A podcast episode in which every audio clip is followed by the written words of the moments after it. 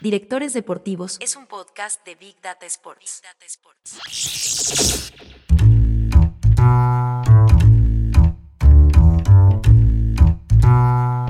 Yo prefiero tener un jugador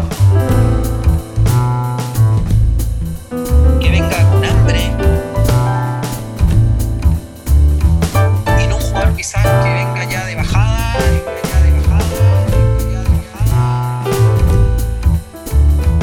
Directores Deportivos es un podcast especial de Big Data Sports y esta es su segunda temporada. Soy Nicolás Rodnitsky y aquí voy a conversar con ellos, los directores deportivos, sobre los proyectos que desarrollan en sus clubes y cómo entienden una función cada vez más necesaria en el fútbol moderno. El capítulo 7 de la segunda temporada de Directores Deportivos es con Sebastián Chamagol González, ex futbolista de Colo Colo y de la selección de Chile, ex analista de televisión, actualmente es el director deportivo de Deportes Siberia.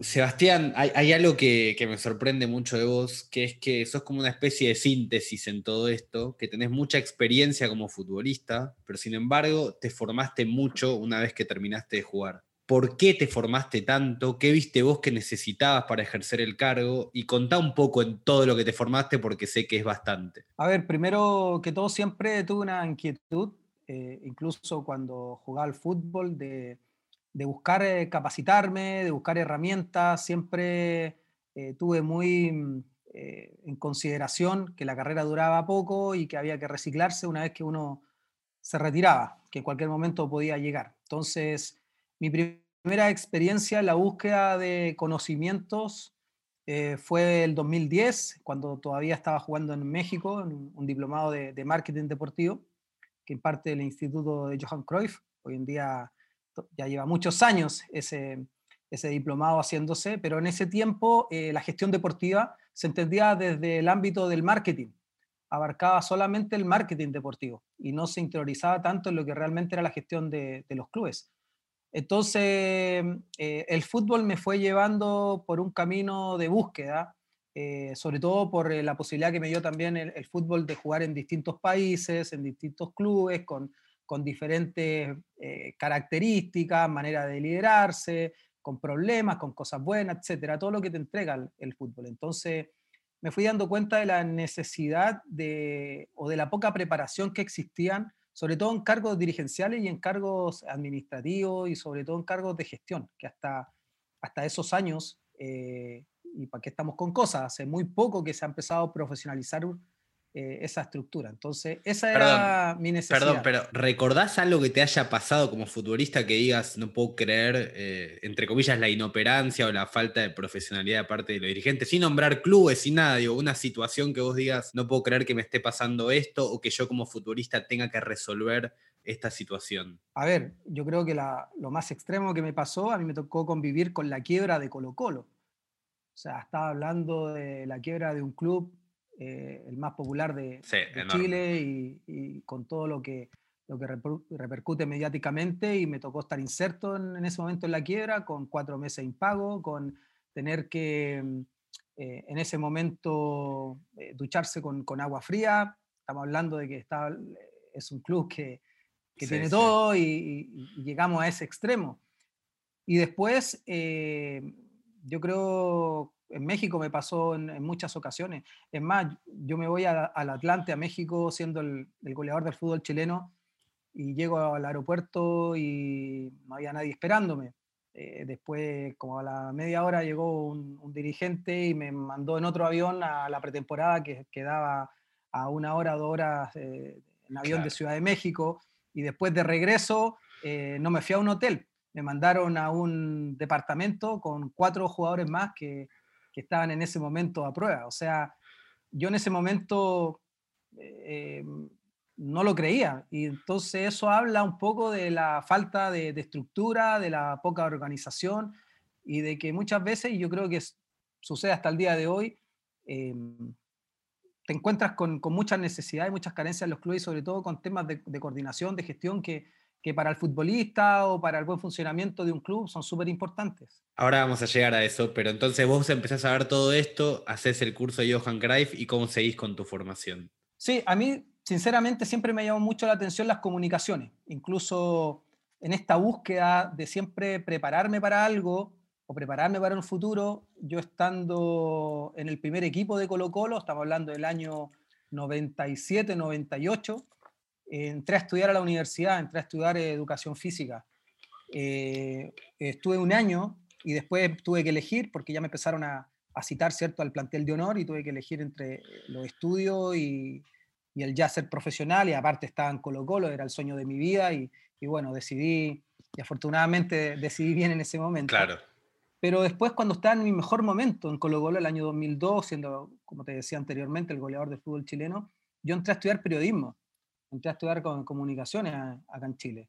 Estuve también un año y ese año ya, claro, salgo goleador del, del torneo y me, me, llevan a México. Entonces ahí ya dejé también de la carrera, dejé de estudiar, ya entré en otra burbuja estando allá, con otras exigencias. Pero insisto, siempre con esa inquietud, entonces el 2010 entré a, al diploma de marketing deportivo. Y después mi carrera la fui generando, de, sin duda la carrera te lleva para distintos lugares, hasta que, bueno, me retiro. Inmediatamente el duelo de haber, haberme retirado me duró una semana, porque a la semana siguiente de haber tomado la decisión ya estaba trabajando en el canal del fútbol, uh -huh. hoy día TNT Sport, ¿cierto? Y estuve hasta hace eh, tres meses atrás, duré ocho años en el canal siendo, siendo comentarista deportivo.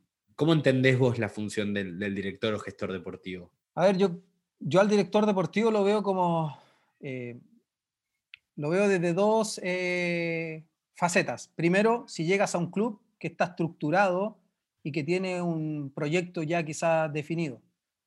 Y está el otro director deportivo que llega a pavimentar todo eso, a construir, o sea, a ser el responsable muchas veces de diseñar y proponer a un, a un directorio un, un proyecto deportivo que para mí no es el ideal. Para mí el ideal es que tú seas un gestor de un proyecto que, que esté eh, bien, eh, bien estructurado y bien guiado en un mediano y largo plazo, ¿ya? Pero tú te encuentras con una realidad al no estar realmente entendido de esas dos aristas, ¿ya? Y está por el otro lado eh, el que mediáticamente algo bien, bien nuevo, bien nuevo a la hora de generar las, las funciones y responsabilidades. Entonces, eh, y te vas a encontrar también con estar en un club con un liderazgo presidencialista, con un liderazgo mixto, con un liderazgo donde el director técnico toma todas las decisiones. Entonces, yo creo que, que, es súper importante y por eso, de verdad, yo estoy, muy contento de, de, poder entablar esta conversación contigo porque creo que, que toda la, la las conversaciones que tú también has tenido con los directores deportivos de diferentes equipos, de diferentes clubes con diferentes infraestructuras y sobre todo diferentes maneras de, de liderar, eh, van generando conciencia. Yo creo que eso es lo que hay que ir generando, que, que, se vaya entendiendo, porque todo se basa en el, en el resultado del fin de semana, cuando la función del gestor deportivo es mucho más macro porque tú te encuentras con realidades de que tienes que encargarte muchas veces de la gestión del fútbol femenino, del fútbol eh, formativo, de, eh, no sé, hoy día hasta de los games, ¿cierto? Los game sport que, que existen y que sí, cada sí, día sí. van creciendo mucho más, del primer equipo, del cuerpo técnico, eh, de lidiar obviamente y, y, y, generar toda la información a, a, a, los directores, a los dueños del club, eh, el hacer entender al hincha que que bueno, que a lo mejor este fin de semana no se ganó, pero que no, no hay que cortar cabeza de un día para otro, de que son, tienen que haber proyectos de mediano y largo plazo, porque lamentablemente en el fútbol hoy se sigue entendiendo en muchos lugares que eh, es todo a, media, a, corto plazo, que es todo de, de, un día para otro, y lamentablemente no es así. Entonces, primero eso, yo creo que yo lo entiendo así, eh, ser el nexo absolutamente entre lo que genera el presidente, lo que quiere escuchar el presidente, el directorio, las comisiones, si es que existen obviamente, eh, el cuerpo técnico y, y, los jugadores. Y después si te alcanza el tiempo y estás en un club donde no hay una estructura clara, bueno, también tienes que ser el nexo entre lo que pasa con el fútbol joven y todo lo demás que te mencioné. Entonces, es harto trabajo y es mucho de liderazgo.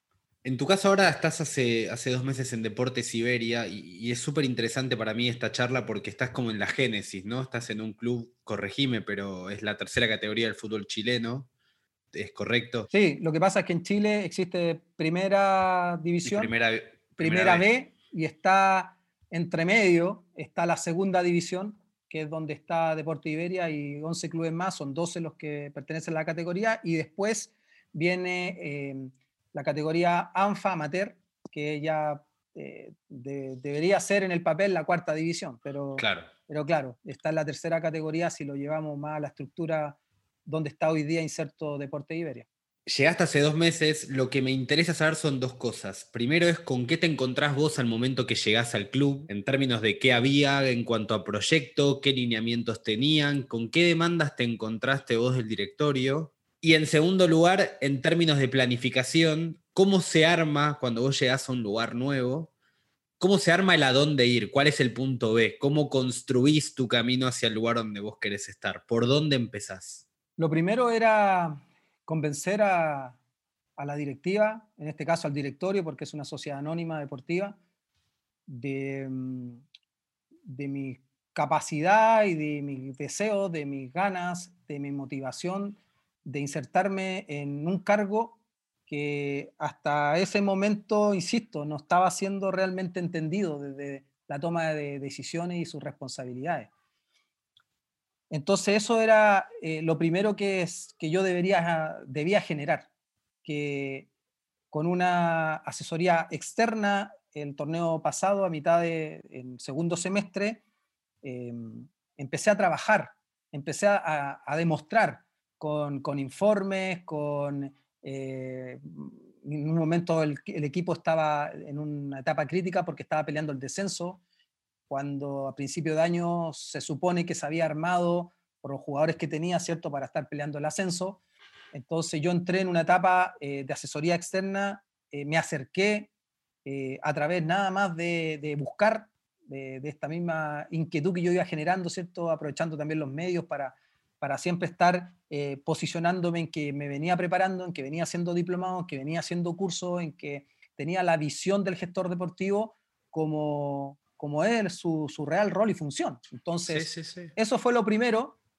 Y, ¿eh? perdón, en esa etapa de asesoría, ¿qué, ¿qué, hacías concretamente? ¿Qué hacías un informe de rendimiento del equipo? ¿Acercabas jugadores? ¿Te acercabas al vestuario y veías el, el ambiente? ¿Qué, ¿Qué, qué, ibas haciendo ahí? No, eh, lo hice todo de forma mucho más eh, externa. En ningún momento, ya en la última etapa, el último partido, aparecí en un encuentro, en un partido, porque siempre yo también he sido muy cuidadoso de, la ética profesional, he sido muy cuidadoso de, de que si me voy a, me voy a encaminar en, en, una función o en un cargo, eh, hay situaciones que no son compatibles. Y yo estaba en los medios de comunicaciones, yo no podía aparecer en un camarín de fútbol porque para mí no era compatible.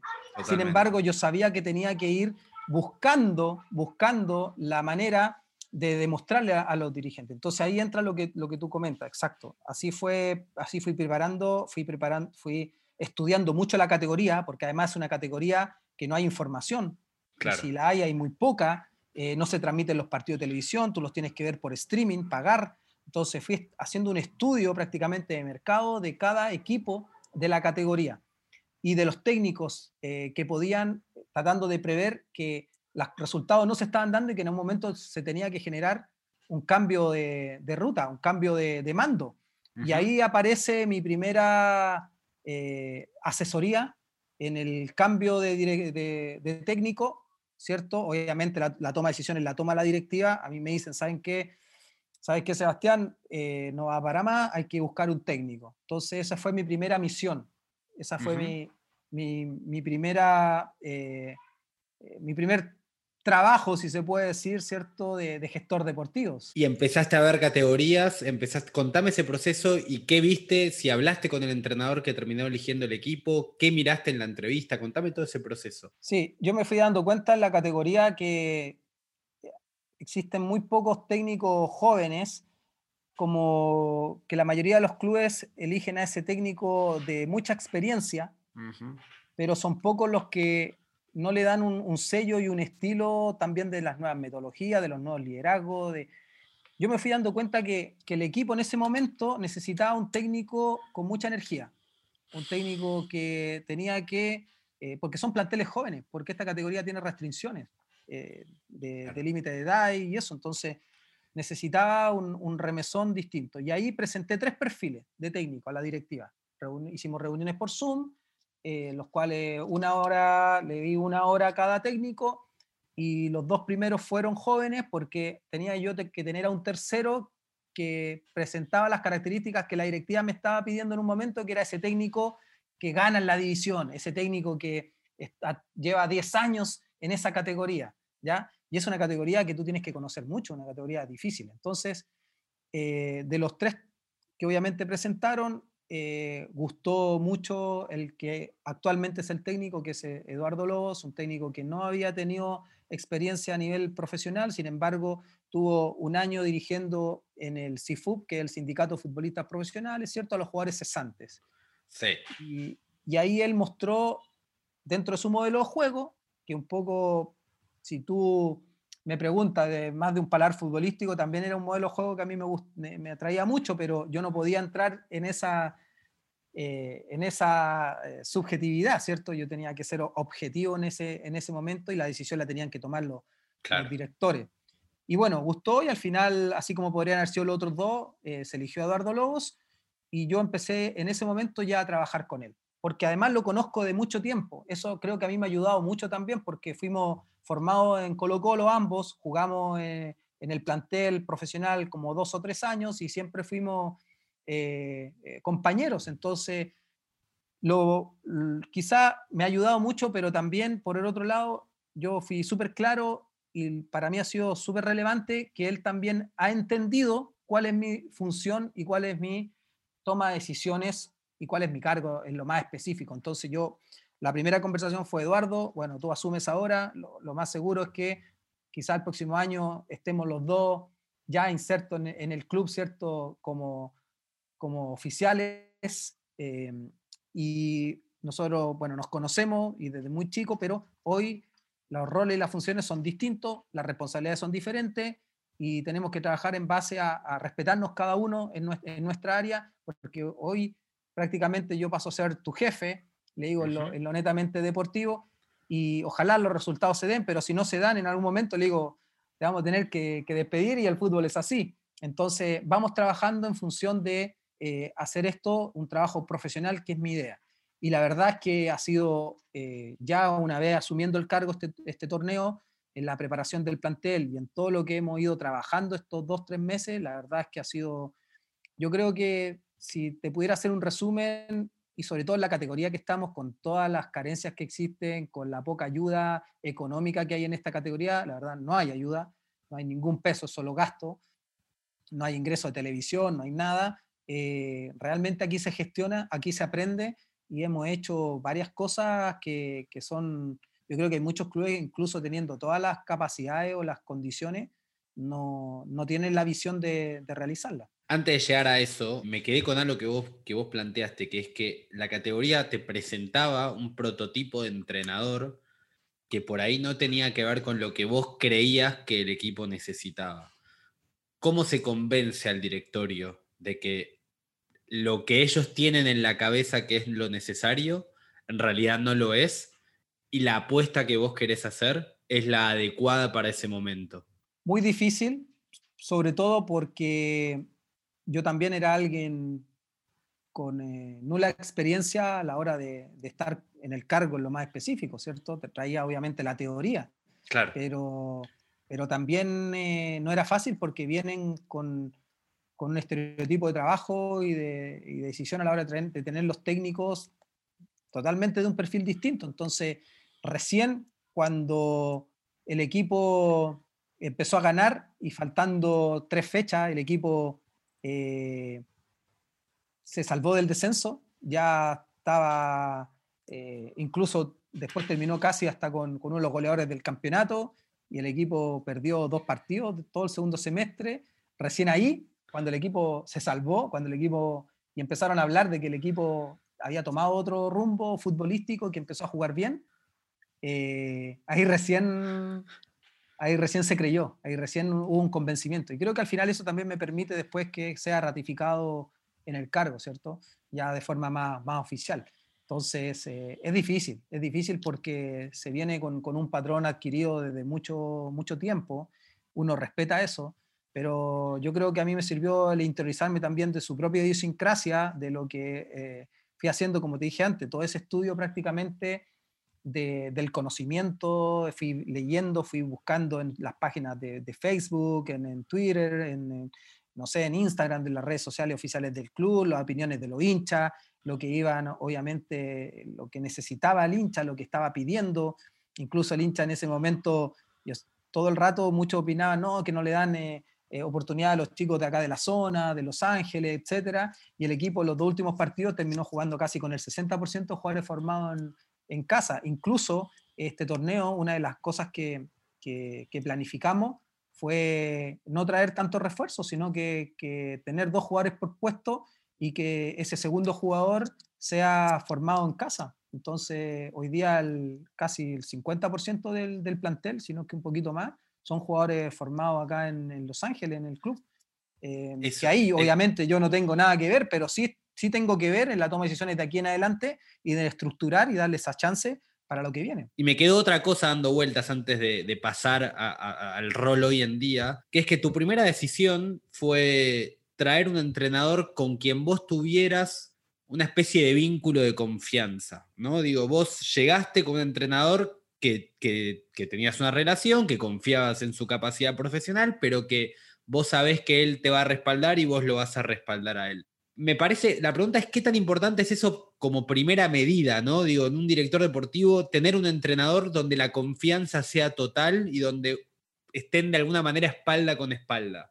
Mucha, la verdad es que para mí es eh, relevante no solo empezar así, yo creo que el, camino, eh, y quizá eh, en el futuro voy a tener la posibilidad de trabajar con muchos técnicos y con diferentes categorías y diferentes jerarquías, pero para mí es relevante porque creo que fue súper importante el paso de explicarle, en este caso al técnico, cuál era mi cargo.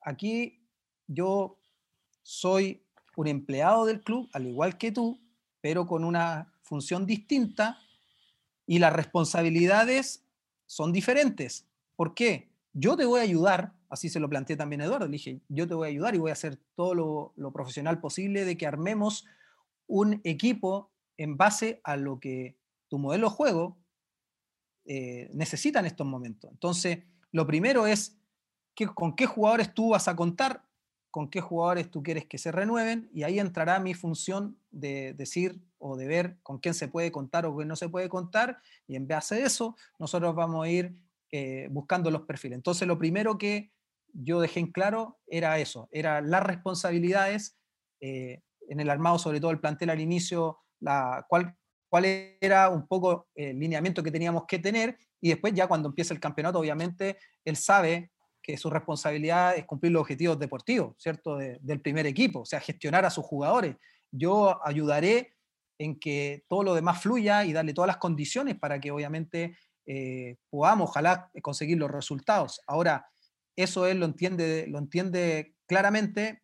Eh, yo vi desde su parte la retroalimentación fue eh, súper genuina y eso a mí también me da para, para sumar más fuerza. Entonces, lo primero, y que también lo, entendimos así, fue, a ver, ¿con qué sistema? Eh, Eduardo juega con dos sistemas, que es un 4-2-1-3, pero la flexibilidad que le da y que se la dio el torneo pasado y que el equipo incluso terminó jugando mejor fue un 3-5-2. Entonces, generamos, llegamos a un acuerdo después de varias conversaciones, ya, ok, ¿cuál será nuestro, nuestra, nuestra táctica eh, número uno, ¿cuál será nuestro patrón de, táctica? Bueno, de la, del 3-5-2 o del 4-2-1-3. 4-2-1-3, perfecto.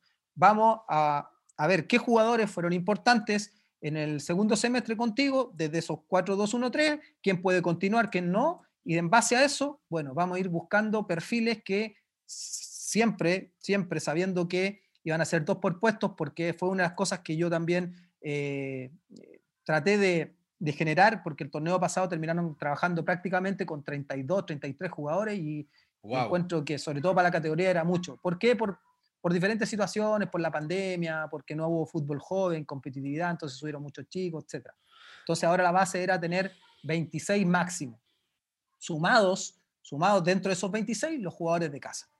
Entonces eh, partimos con ese patrón de táctico y ahí empezamos a buscar eh, jugadores que nos dieran la posibilidad quizás también de jugar de repente con una línea de tres, entonces ahí renovamos primero a los dos centrales, eh, que fue una, ahí fue ya un trabajo mío de ir buscando el, el, convencerlo, porque eso es lo otro, porque acá en esta categoría tú no puedes hacer contratos por, eh, por dos años. Es imposible, porque tienes que hacer contratos por un año, por, un, por una temporada, porque no, no, te dan las condiciones, porque esta es una categoría que no, no recibe ningún recurso económico, entonces solamente gastos de, de la sociedad anónima, solo gastos de los dueños de los clubes. Y, y también tiene un fair play financiero. Son 15, eh, 15 millones de pesos chilenos, que son más, más o menos eh, 22 mil, 23 mil dólares tu fair play financiero. Entonces tienes que armar... ¿En todo el año eso? Sí, pues, a un equipo lo tienes que armar con ese fair play financiero.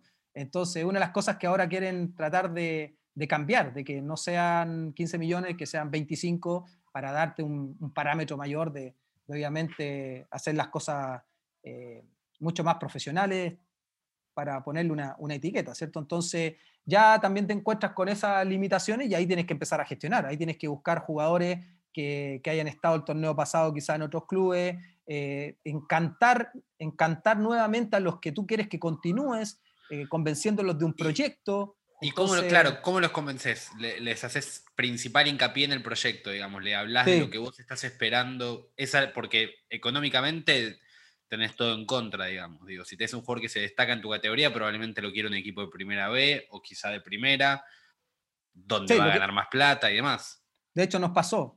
Los dos jugadores que no pudimos renovar, eh, uno se fue a primera B, imposible, son otros desafíos, otro, otro claro. sueldo.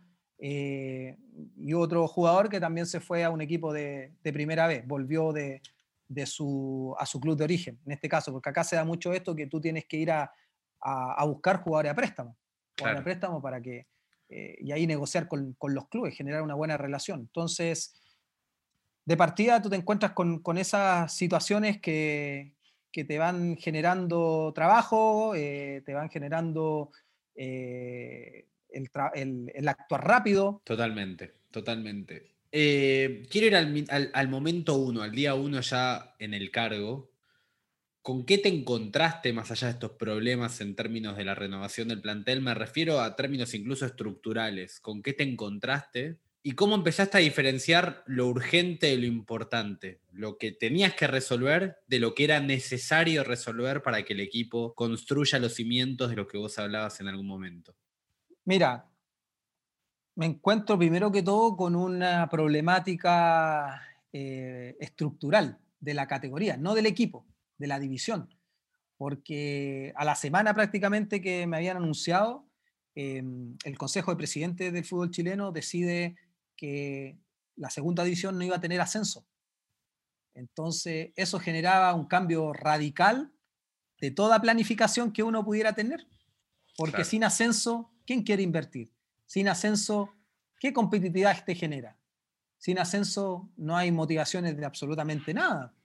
Entonces eso, bueno, se fue una lucha que fue dando la categoría. Al final ya eh, decidieron que, que, le daban, le seguían dando un ascenso como siempre ha tenido la categoría y, y ya por lo menos esa tranquilidad nos genera el saber que, que, hay que armar eh, un equipo para estar compitiendo, ¿cierto? Con, con ese anhelo y ese sueño de ojalá poder ascender a, a la primera, a la primera B porque eso es una, una, primera situación con la que tú te encuentras aquí en Chile, que todas las decisiones que tiene, por ejemplo, la segunda división pasan por el Consejo Presidente y que el Consejo Presidente son los dueños de los clubes de la primera división y la primera B. Es decir, claro. todos los presidentes o todos los clubes de la segunda división no tienen ni voz ni voto, ningún derecho por sobre su propio campeonato. A eso súmale que no hay ninguna ayuda económica, que todo es gasto acá, en esta categoría. Y tercero, que son clubes que lamentablemente les cuesta ejercer o les cuesta ir pavimentando un proyecto también a largo plazo. Entonces, al final yo me encuentro con una falta, claro, de, de infraestructura, acá en la ciudad, la cancha, el estadio municipal, la cancha de pasto sintético, que es la segunda cancha donde se entrena cuando no se puede ocupar la cancha principal, es municipal. Entonces te vas encontrando con, con todas esas situaciones y ahí empecé a generar las necesidades, las primeras conversaciones con el alcalde de la ciudad, un poco la buena relación con, eh, con el área de deporte de la ciudad, para tener con ANFA, para, que son la ANFA del fútbol amateur, pero que, que gestionan los recintos deportivos que el, mismo club eh, necesita. Entonces, toda esa buena relación, cosas que, que anteriormente el club tenía un poco trabadas por ciertas situaciones que pasaron en el pasado y que hoy día yo tenía que tratar de un poco eh, aclararla o, llegar, o, llevar una buena comunicación. Entonces esa fue mi, primera, mi primer trabajo como tal, de poder eh, tener esa, esa, fluidez de comunicación para no tener inconveniente a la hora que el, equipo necesite trabajar, sobre todo al inicio de la pretemporada. Ahora, eh, me, me, planteaste tu situación personal que no me puedo sacar de la cabeza de cuando llegaste a Atlanta y no había nadie en el aeropuerto. ¿Qué relación hay entre las necesidades que vos podías tener como futbolista de, elite con las que puede tener un jugador de, Iberia? ¿Y qué haces vos para darle ese bienestar que todo futbolista necesita para rendir bien? ¿Cómo lo resolvés cuando los recursos son tan escasos? Gestión y estar eh, con el futbolista, hablarles, eh, aconsejarlos. Acá pasa que el ítem vivienda, acá en la ciudad, es prácticamente el mismo del, sueldo del plantel. O sea, acá los recursos, sobre todo de, para que vivan los jugadores, que vienen la mayoría, vienen todos casi de afuera, eh, no, es fácil. Entonces muchos tienen que, son chicos jóvenes también, tienen que ir a pensión, eh, a otros que obviamente tú tienes la posibilidad de contratar, que tienen familia, tendrás que ir, ir y conseguirle una casa para que estén bien, para que estén tranquilos. Eh, preocuparse de eso. Entonces, eh, fue bien desgastante esto, estos dos meses en los cuales ya se decidió que la pretemporada empezaba y tenían que volver a llegar a la ciudad, eh, empezar a generar todo eso, porque todo recurso económico tú tienes que saber gestionarlo. Entonces, ahí teníamos que tratar de, yo empecé a hacer un un orden, ¿cierto? Y, hablando también con el cuerpo técnico de, que, de las personalidades de algunos futbolistas, a quién podemos llevar a la pensión, a quién podemos juntar ahí, eh, quién obviamente a lo mejor necesita eh, que se le busque a lo mejor un departamento, ver si el club está en condiciones de darle un bono por vivienda y que él pague la diferencia, etcétera, etcétera. O sea, son muchas cosas y eso yo eh, traté de, de, trabajarlo y de ir adelantándome a ese tipo de situaciones un poco con esa experiencia de la cual tú me mencionas que fui viviendo eh, en diferentes clubes. Uno llegando a hoteles, ¿cierto? Cinco estrellas y si me podía quedar un mes ahí hasta encontrar departamento me quedaba. Otros con esta situación de que nadie te fuera a recibir. Otros prácticamente, eh, eh, no sé, tratando de, vivir en, cerca del estadio, que a lo mejor no tenía todas las comodidades por las distancias, etc. Toda esa experiencia adquirida eh, jugando al fútbol te lleva ya desde este lado de, toma de decisiones, ¿cierto? De gestor deportivo, a tratar de, que, de acomodarlas sabiendo las circunstancias, sabiendo las necesidades, ¿cierto? Y, el contexto donde estoy, eh, el que los jugadores estén cómodos. Entonces mi conversación es, diaria con los futbolistas.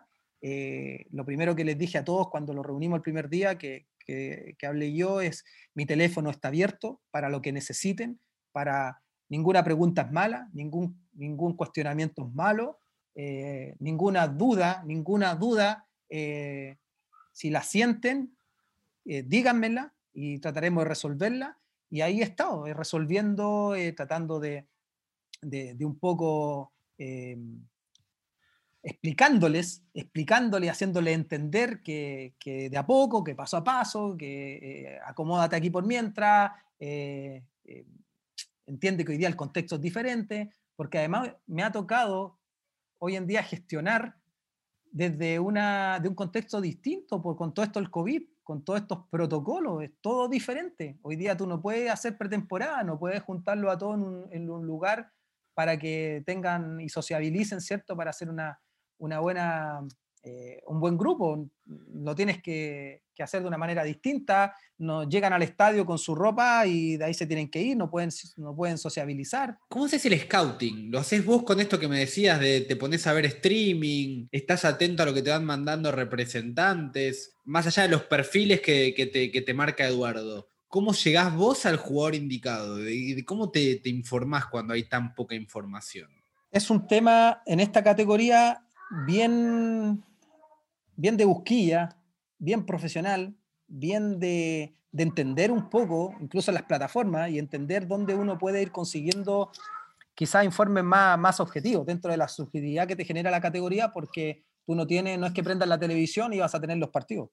Entonces, lo que a mí me sirvió mucho para armar este plantel fue esa misma búsqueda que tuve cuando estaba asesorando externamente al equipo y que me puse a ver prácticamente todos los partidos. Yo, por ejemplo, llegaba del canal que me tocaba comentar un partido, ya sea, no sé, de primera división, Audax Antofagasta, por darte un ejemplo, llegaba a mi casa y, compraba en el streaming, que se podía comprar y dejar los partidos, y me ponía a ver los partidos de segunda.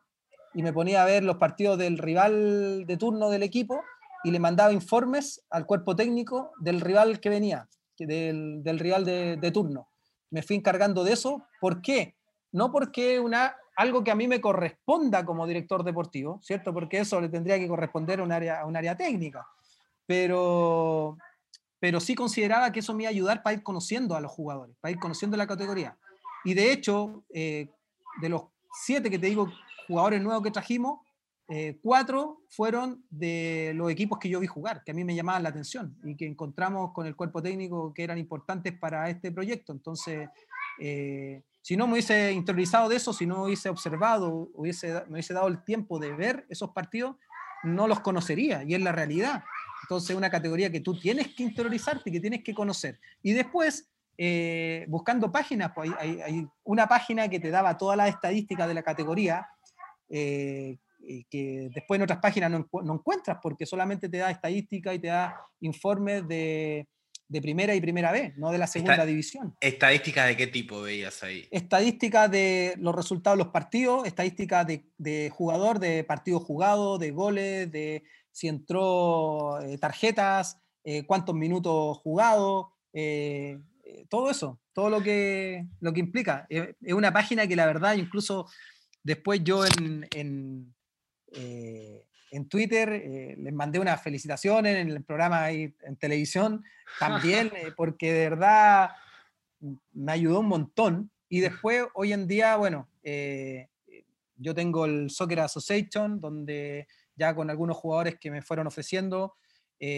más allá de, todos los videos que, que, tengo, no sé, el WhatsApp lleno de videos de representantes de jugadores, todo lo íbamos, yo lo iba traspasando. Si veía uno que conocía, porque claro, y volvemos quizá a algo anterior, cuando tú me preguntabas qué me entrega las comunicaciones o qué me entregó ser, director, eh, ser el curso de director técnico, hoy día traspasándolo a, ser director deportivo de un equipo segunda, es el conocimiento de los jugadores. Es eh, los kilómetros recorridos viendo partidos, comentando partidos, analizando partidos. Y después está lo otro que hay muchos que realmente no conoces porque también tienes que traer jugadores que, que están en el fútbol amateur por, por el tema económico, eh, y ahí tienes que ir eh, llamando, eh, haciendo relaciones, a otros, buscando a ver qué técnico lo tuvo, hablando con ese técnico y, y toda esa búsqueda. Yo, yo siempre, en la primera entrevista que di para los medios en, en Los Ángeles, dije acá, todo lo que los jugadores que lleguen, ninguno va a ser por un capricho personal, va a ser por un trabajo y por un conocimiento. Quizás después nos podemos equivocar, por supuesto, pero lo que, intentamos hacer es minimizar el error de conducta, de personalidad, porque para mí eso es súper importante. Yo prefiero, y se lo dije al cuerpo técnico, yo prefiero tener un jugador que venga con hambre, que venga con los deseos de crecer, de poder nosotros entregarle herramientas para que él se profesionalice, eh, y no un jugador quizás que venga ya de bajada, con, por, vino porque no, no tuvo otra cosa. Yo prefiero eh, eh, ir profesionalizando eso. Y quedamos de acuerdo. Y de hecho, desechamos algunos jugadores que, que por nombre tú puedes decir, oye, acá en el medio deberían en esta categoría romperla, pero preferimos traer a alguien que a lo mejor venga con, con otras condiciones también personales. Y ahí está el trabajo. Entonces, la verdad que ha sido arduo, te digo, eh, después de ver muchos videos también, porque te van mandando, hoy en día todos los representantes obviamente y los mismos jugadores tienen sus propios videos, y, y después ya con, con, hablar, con comunicarnos con gente que los conoce y, y viendo estadísticas. Y después, también lo que hice yo, que creo que el hacer diplomados te va ayudando mucho al, al, al, a la capacidad que te va dando el conocer gente, eh, el hacer, ¿cierto? Tu, tu propio... Networking. El networking, exactamente, ir viendo toda la... El que te pueden entregar ciertos profesionales, porque yo los diplomados que he hecho de gestión deportiva, en todos eh, no me he encontrado ningún exfutbolista, por ejemplo. Son todos, claro. son todos profesionales de otra área, ingenieros, eh, periodistas, eh, chicos que acaban de salir de, de, su curso de técnico no siendo futbolistas, eh, profesionales de distintas áreas.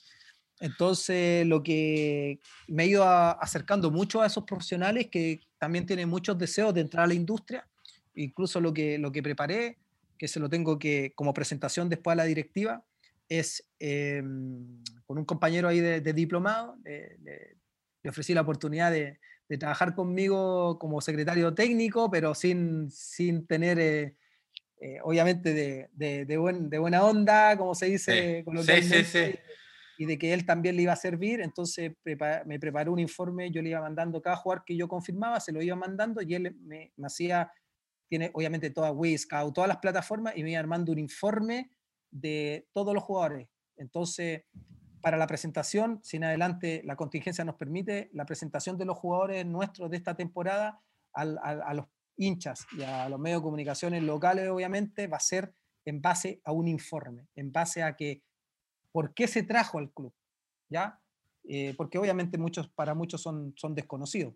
Eh, eso, ese trabajo ya me lo hizo, que es un trabajo duro, bien, sí. bien duro, bien sí. duro, y, y, lo, tengo, lo tengo ya preparado. Ahora, ¿y, ¿y, qué pasa en el caso contrario? Digo, vos estás viendo mucho la categoría, estás todo el tiempo viendo oportunidades como director deportivo y el entrenador a veces está enfocado en el partido del fin de semana. Está bien que por ahora quizás está en momento de pretemporada y tiene más tiempo de planificar, pero su objetivo es preparar al equipo para el inicio del campeonato. ¿Cómo le presentás vos a él, al jugador que vos crees que cumple con el perfil que él está necesitando? Si el técnico no lo conoce, cosa que tranquilamente puede pasar, ¿cómo le acercás vos a ese futbolista, al entrenador? Eh, lo que fuimos haciendo, cada jugador que a mí me llegaba, eh, yo juntaba, por lo menos me mandaba, no sé, un representante me mandaba 10 jugadores, de los cuales de los 10 yo observaba decía, a ver, estos tres me pueden, pueden ser eh, del perfil que ya habíamos generado anteriormente, yo por mi conocimiento, entonces esos tres se los mandaba Eduardo, Eduardo me decía, los reviso ahora, te aviso quién nos podría, nos podría servir, algunos los conocía, a otros no, me preguntaba, yo algunos los, los conocía, a otros no, a los que no conocía averiguaba, y, después, y ahí íbamos armando un poco el puzzle. Entonces, de esos tres, por ejemplo, esa vez me dijo, oye, este está interesante, mira, eh, el que me mandaste. Y le dije, sí, a mí también me parece interesante. Ya, eh, ¿está disponible? Sí, Zoom, perfecto. Nos conectábamos a Zoom, veíamos el, video juntos, este nos podría dar esto, eh, sí, eh, estará disponible, deja verlo. Y ahí era mi pega, nuevamente mi trabajo, iba a hablar con el representante, oye, ¿sabes qué? No hay mucha plata acá, pero, pero al técnico le gusta y y puede ser una oportunidad para que juegue, etcétera. Eh, habla con el, con el jugador, yo hablaba con el jugador, después yo le decía a Eduardo, ya, ahora te toca a ti llamar al jugador, Eduardo llamaba al jugador, entonces en, ambos eh, mostrábamos interés, ambos, claro. yo por el lado institucional y él por el lado de, de, la dirección técnica, entonces ahí ya se llegaba a un convencimiento, a, a mucho, porque acá sí tienes que convencer, porque acá no hay presupuesto, entonces eh, nosotros este torneo, por ejemplo, trajimos a varios, no a varios, a dos o tres que tenían ofertas incluso económicas mejores de otros clubes y prefirieron quedarse con nosotros. Y eso habla de un poco de, de ese convencimiento que había que, que, generar. Pero yo lo tenía claro desde un inicio y se lo dije también al, al, técnico, se lo dije a Eduardo. Yo no voy a traer ningún jugador, no te voy a imponer ningún jugador que tú realmente no quieras, porque yo no lo quiero ver que ni siquiera lo citas. Hablas de la directiva. Eh, ¿Cómo es tu relación con la directiva? ¿Qué parámetros te bajan ¿Y qué tipo de directiva sentís que necesita un director deportivo para poder desarrollar su trabajo?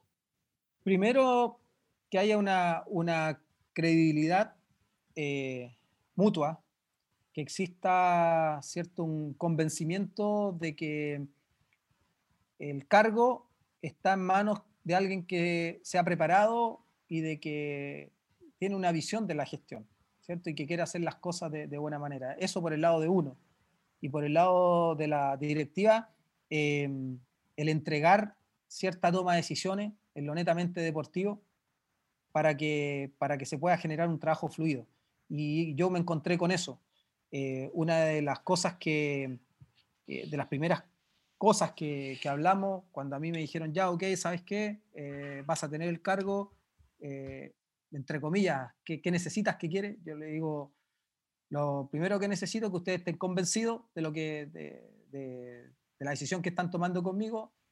Segundo, le digo que, la toma de decisiones a nivel deportivo, eh, ustedes tengan la confianza de, entregármelas de alguna forma que yo les voy a dar siempre eh, todos los informes y, y no se va a contratar a nadie que tampoco ustedes quieran, pero que me dejen trabajar desde esa base deportiva con el director técnico. Y, tercero, que, el coordina, que se quede el coordinador, que era el gerente deportivo anterior, pasó a ser coordinador. Le digo, porque yo necesito alguien que esté en el día a día, que esté en el día a día, porque, no, porque si no voy a terminar siendo el coordinador, no porque no lo quiera hacer, y no porque lo vea como un cargo menor, al contrario, el coordinador tiene mucha, mucho trabajo, pero, pero para fluir bien, para generar bien la, un poco la estructura, tiene que existir en un equipo deportivo alguien que cumpla la función de, director deportivo y un coordinador. Lo que pasa es que se genera un círculo vicioso constante en el fútbol y sobre todo en nuestra industria, que el coordinador pasa a ser el gerente deportivo y, o el gerente deportivo termina siendo, mejor dicho, el, coordinador del, equipo, cumpliendo esa función. Entonces al final genera un desgaste y genera, y genera una, dualidad de cargos que, no, que creo yo no, no es lo ideal para un, equipo de fútbol.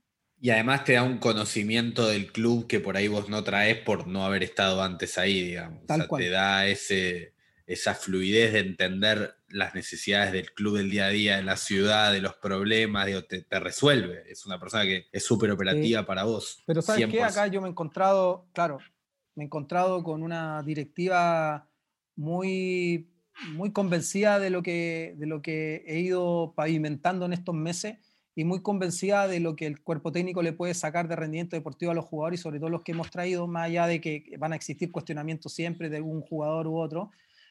Sin embargo, acá la estructura es, que existe es, está la sociedad anónima, hay una, presidenta, acá es la única presidenta del, fútbol chileno, y después está el directorio, que está encabezado obviamente por, los demás directores, y la conversación mía es fluida hacia ello, y yo de hecho ya el, otro día generé una reunión donde les presenté lo que estaba haciendo, eh, que algo que lo les dije, ellos tienen un trabajo diario bien potente dentro de su empresa, entonces yo le dije, necesito que, que, se hagan el tiempo, no sé, una vez por semana, hoy, después ya será una vez al mes, pero que ustedes me escuchen y vean lo que se está haciendo, lo que se está trabajando. Entonces, eh, eh, yo mandé el otro día, por ejemplo, a la presidenta, que tenemos una fluidez, hablamos todos los días prácticamente, eh, cuando, cuando se genera el tiempo y las necesidades, sobre todo ahora que van surgiendo muchas cosas con los contratos, con todo eso, yo me he ido apoyando mucho de ella porque además sabe mucho y, está muy inserta en, lo que es eh, eh, la estructura del equipo y sobre todo la parte mucho más política a la hora de lo que pasa en la federación, etc. Entonces a mí de verdad ha sido un, tremendo apoyo y he aprendido mucho, voy aprendiendo mucho, más allá de la libertad que me han generado, ¿cierto? Para, para los contratos, la toma de decisiones. Eh, a mí me dieron un presupuesto y del cual he sido pero súper riguroso, eh, no, me he salido pero para nada, para nada de ese presupuesto, porque tampoco obviamente me, puedo salir, pero ahí ha estado el que, a ver, este jugador puede llegar con esto, a este otro no, no, a este no le puedo ofrecer esto, y ahí está el, trabajo y el día a día, y que algo que uno lo va aprendiendo en la, en la práctica, por la teoría la puedes tener, y creo que, la fui adquiriendo, pero eh, por muchos años, pero hoy la verdad ha sido estos meses de mucho, de mucho aprendizaje y, te digo que me he encontrado con una directiva eh, con ganas de, hacer cosas, y, pero, pero también con, eh, con esa pausa de que yo demuestre de, lo que en algún momento yo les propuse. Porque eso. eso. te iba a decir, digo, está como esa idea de que la mejor manera de convencer de, que el proyecto es correcto es cuando el resultado acompaña, ¿no? Y digo, y eso es probablemente la manera que tiene el público, y vos lo sabés bien, de, hacer ese tipo de análisis. Pero ¿cómo convences internamente a la directiva de que el camino que se está tomando es el correcto? Y sobre todo cuando recién estás empezando, elegiste esta estrategia que es la de hacer presentaciones semanales, de vean todo lo que se está haciendo y confíen que este es el camino. Digo, esa es una buena estrategia, por así decirlo, la exposición permanente y abrir la cocina para que vean lo que se está preparando? Tal cual. Y, y resolver las cosas, no quedarse en que ya las voy a hacer mañana en tratar de las cosas que van sucediendo el, dentro de, la, de las capacidades que te pueden que te puede generar resolverlas, el, hacerlas. Entonces, eh, no sé, porque surgen cosas. Más hoy en día con todo esto del COVID y, de que hay que seguir protocolos y de que hay que mandar, obviamente, eh, correos eh, constantemente para la utilización de la cancha. Por ejemplo, generamos, yo le, le propuse y, lo que estamos haciendo también, eh, toda la semana me tiene que mandar el microciclo, por ejemplo, de trabajo, el, preparador físico, entonces yo eso voy, lo envío a la directiva y se lo envío a la gente de, del municipio para que sepan eh, los días que necesitamos las canchas, eh, qué día va a entrenar el equipo, eh, ir en, en, esa búsqueda de demostrar que se están haciendo cosas y sobre todo de resolver cosas, que es importante, porque porque pasa, o sea, hay, diferentes recursos humanos, pero hay cosas que de repente se dejan para mañana y, los clubes deportivos cuando tienen una necesidad y sobre todo cuando no, tienen mucho, mucho apoyo comercial, económico, eh, tú necesitas ir resolviendo cosas. Entonces, hoy eh, todo lo que, lo que se realiza o lo que consigo, inmediatamente informe. Por ejemplo, eh, hoy tuve la oportunidad de, gestionar, el, el, equipo va a tener el jugo, eh, ¿cierto? Estos jugos de, hidratación para, todo, para todo el campeonato, ¿ok? Eh, algo que anteriormente se pagaba. Eso ya es un costo menos para el club. Y que tú dices, ah, pero si jugo solamente, no, es que es un gasto y es una necesidad, porque los jugadores necesitan tener ese jugo. Entonces eso, se gestionó, yo bajé obviamente todo lo que, lo que pude, lo que me entregaron. Bueno, ahí está eh, un poco el informe. Eh, hoy en día también en la, en la, misma gestión de las cosas que se necesitan, que necesita utilería, la ropa, ir buscando cosas, tratar de resolverla, tratar de explicarle obviamente a la directiva que, que sí es necesaria, que pongamos a lo mejor, gastemos un poquito más ahí en otras cosas. Hoy en día la misma toma de, los PCR que generan un gasto, los antígenos, la compra de antígenos para que el equipo tenga. Eh, y ahí resolviendo cosas. Y tengo obviamente planificadas otras que eso va a ser mi trabajo. Incluso esta semana ya tengo agendadas por lo menos tres reuniones con empresarios de la zona para ir en la búsqueda de, cierto apoyo. Eh, a lo mejor no hay cosa económica, pero sí me puedo conseguir, no sé, 10 eh, tarros de pintura para pintar el camarín, que hace muchos años que, que no se pinta, o, arreglar un poquito la tribuna. Eh, o ir, eh, no sé, eh, buscar eh, alguien que me, me, me, colabore a lo mejor con, con, madera y sabes qué, esa madera a mí yo arreglo la utilería. Y, así, y así ciertas cosas que hay que gestionar. Pero lo genial de esto que vos estás escribiendo, y en parte era el motivo por el cual me interesaba mucho charlar con vos, es que en definitiva todo eso termina generando que, de vuelta lo que te decía antes, el futbolista se sienta a gusto, y el futbolista que se siente a gusto, digo, ir a entrenar a un vestuario que no está pintado, y yo nunca jugué al fútbol, me imagino que lo debe desmotivar al jugador, debe decir, ¿qué estoy haciendo acá, en un lugar que se cae a pedazos, digamos? Cuando vos le generás ese ecosistema protegido y nos estamos ocupando y estamos haciendo todo para que vos te sientas acobijado, se termina viendo en la cancha. Y eso lo destaco yo y me tomo la, tarea de hacerlo porque está como lo que te decía antes, la idea de que si la pelota no entra, está todo mal, pero todo esto es el trabajo invisible que uno tiene que hacer como director deportivo en definitiva. Y que te lleva mucho tiempo, y más en estos lugares. Mucho tiempo. Muchas reuniones, muchas conversaciones muchas puertas cerradas, em, pero yo creo que, que, ese es el desafío.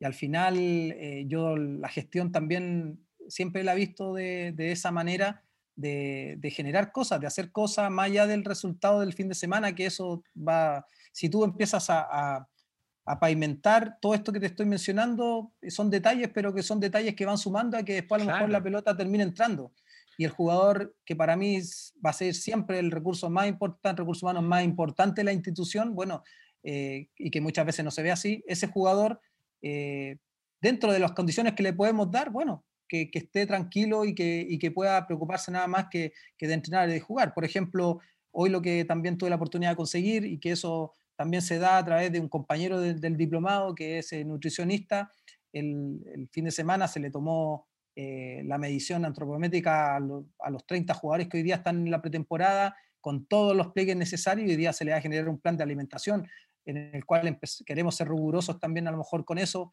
que, que también e, es un detalle dentro de, de, algo que yo te digo, sinceramente, muchos de los chicos ni siquiera alguna vez los midieron antropométricamente. Claro. Entonces, hoy van a tener sus, tuvieron ya su evaluación y van a tener su pauta de alimentación.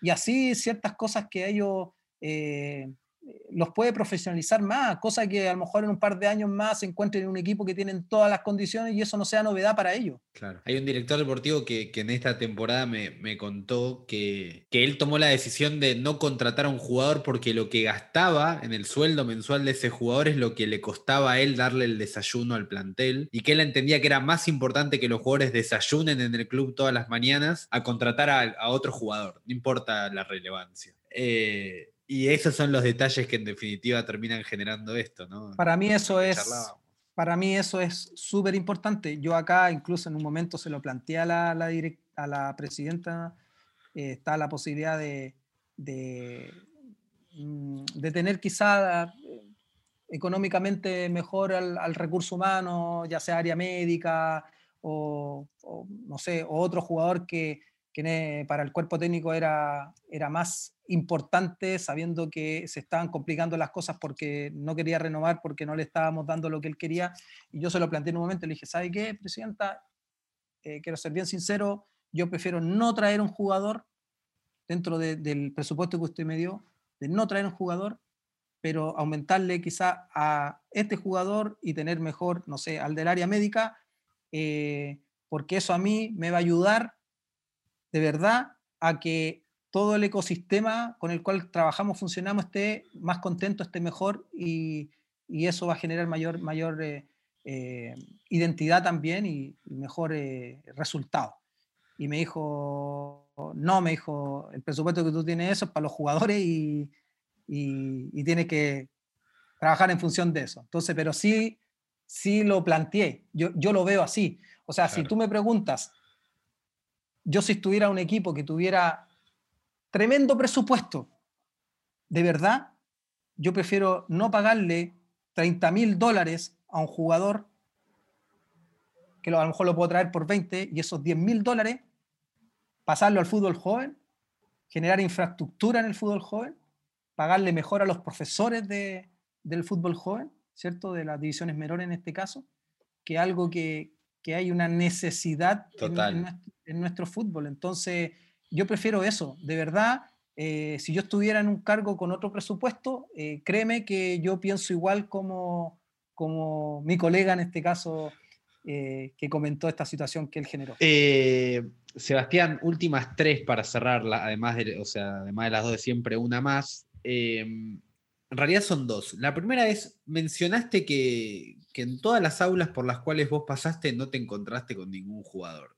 Y acá abro dos ventanas. La primera es, ¿por qué pasa esto? ¿Por qué el exjugador siente que no se tiene que capacitar? Y la segunda es si vos entendés que este cargo es exclusivo para exfutbolistas.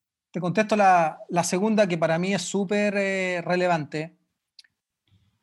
Creo que, mm, que el futbolista si quiere en algún momento eh, hacer un, una carrera o, o, estar en un cargo de, de gestor deportivo, de dirigente, eh, sí o sí tiene que buscar capacitarse, buscar una preparación o buscar eh, pavimentar con conocimientos que te generan los diplomados, que te generan los cursos de gestión deportiva, que te genera obviamente, eh, no sé, una, universidad, etcétera, eh, para poder asumir un cargo así.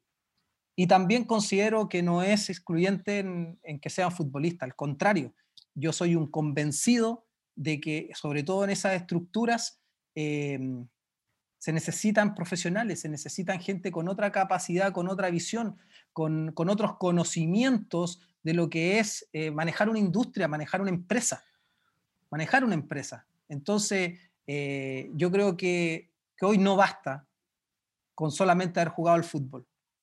Y de eso soy un convencido, porque así lo he ido viviendo, lo he ido entendiendo, eh, me he ido un poco empapando de esa, de esa situación y, y, por eso también soy un convencido de lo que hoy también te planteé, me he ido rodeando a través de gestión, de buena onda, pero de ese conocimiento de compañeros que, que, no han estado insertos en el fútbol y que me pueden entregar cierto, otra, otra visión, otra apertura que a mí, por ejemplo, la, universidad tampoco me entregó en, cierta, en ciertas áreas de administración o, o, no sé, de ingeniería, etc.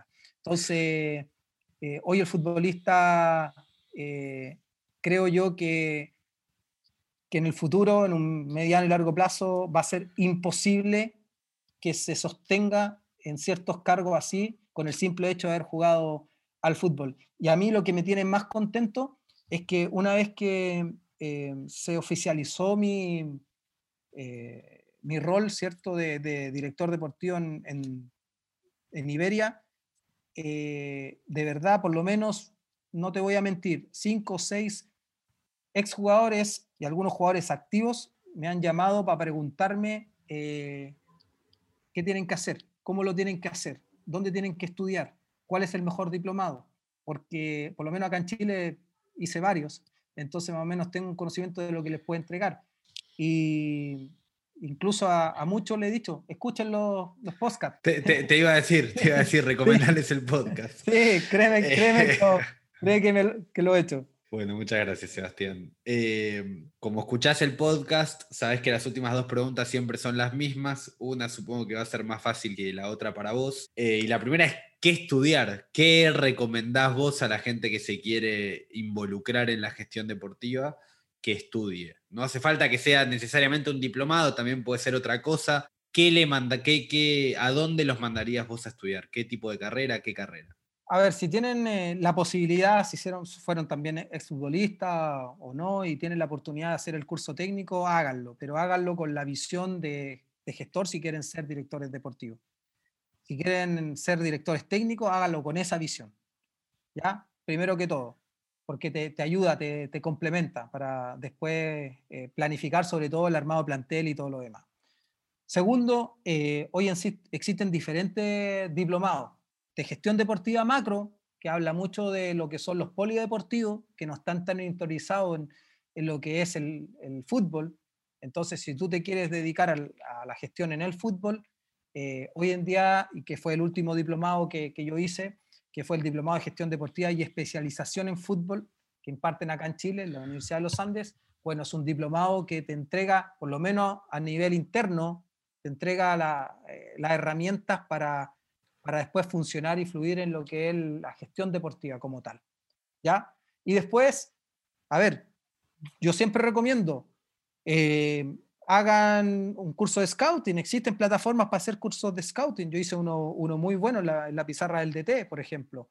Eh, hice un diplomado, ¿cierto?, de, de, gestión deportiva que, que lo hice online lo hice online, lo terminé en seis meses, lo hice de forma, de forma virtual, sin ningún, sin ningún problema y que te va entregando herramientas, ¿cierto?, mucho más estructurales a la hora de, una línea, de armar una línea de sucesión, para el fútbol formativo, de, de un armado plantel, etcétera, de que te va entregando de derecho deportivo, que es súper importante. Yo me he dado cuenta que hoy día, sobre todo en este cargo, es mucho más importante tener un conocimiento de derecho deportivo, absolutamente, porque tú estás todo el rato viendo derecho a formación, viendo el tema de, de, los contratos y, todo lo demás, y no te puedes equivocar en eso, no te puedes equivocar en eso. Y después, eh, ya, bueno, Eh, creo que, que si tienen la, la, oportunidad también de, de, ir a clubes, de escuchar lo que te digo en serio, y no, y no, no es ninguna mentira, los postcats de, de, los gestores deportivos, porque tú de todos aprendes algo, porque de escuchar a Monchi, que, que, si, que claro, él está en otro contexto, hasta escuchar a, a uno mismo que está en un equipo sin recursos, segunda división, eh, te entrega algo, te entrega algo. Entonces, y después mucha lectura, que creo que también es importante si te genera el tiempo. Ahí va la segunda. ¿Qué libro recomendás vos para que, que te da herramientas para ejercer este cargo? A ver, yo el primero que recomiendo es el de Dirección Deportiva en un club de fútbol profesional de Albert Valentín. Para mí, esa es la Biblia de un director deportivo. No, lo tengo, existe lo tengo acá en el escritorio. ya, no existe otro porque, eh, si bien es cierto, en un contexto, claro, él fue director deportivo del Barcelona, pero sinceramente te entrega las pautas, te entrega el orden para ir, eh, eh, para llegar al cargo e ir ejerciéndolo, incluso para armar un proyecto deportivo. Entonces, para mí ese, ese es relevante. Y el, otro que recomiendo, que es muy bueno, que de hecho lo, lo saqué de, de, uno de los podcasts que tú hiciste, ¿cierto? De, de Luis eh, Rollero, el, de Independiente del Valle, que es... Em, pensar rápido, pensar despacio. Pensar rápido, pensar despacio, exactamente, de Daniel Coneman Sí. Eh, está muy bueno. Está bien, a ver, eh, como dicen en Chile, es un poco cabezón, pero, eh, pero vale la pena, vale la pena leerlo. Bueno, Sebastián, un placer charlar con vos. Gracias por recomendar eh, tanto el, podcast. te agradezco también la, invitación, es un placer y espero que, sirva en algo también la conversación a los que en un futuro eh, quisieran estar también insertos en, la industria del fútbol y sobre todo en el cargo de director deportivo. Seguramente que sí. Sebastián, te mando un gran abrazo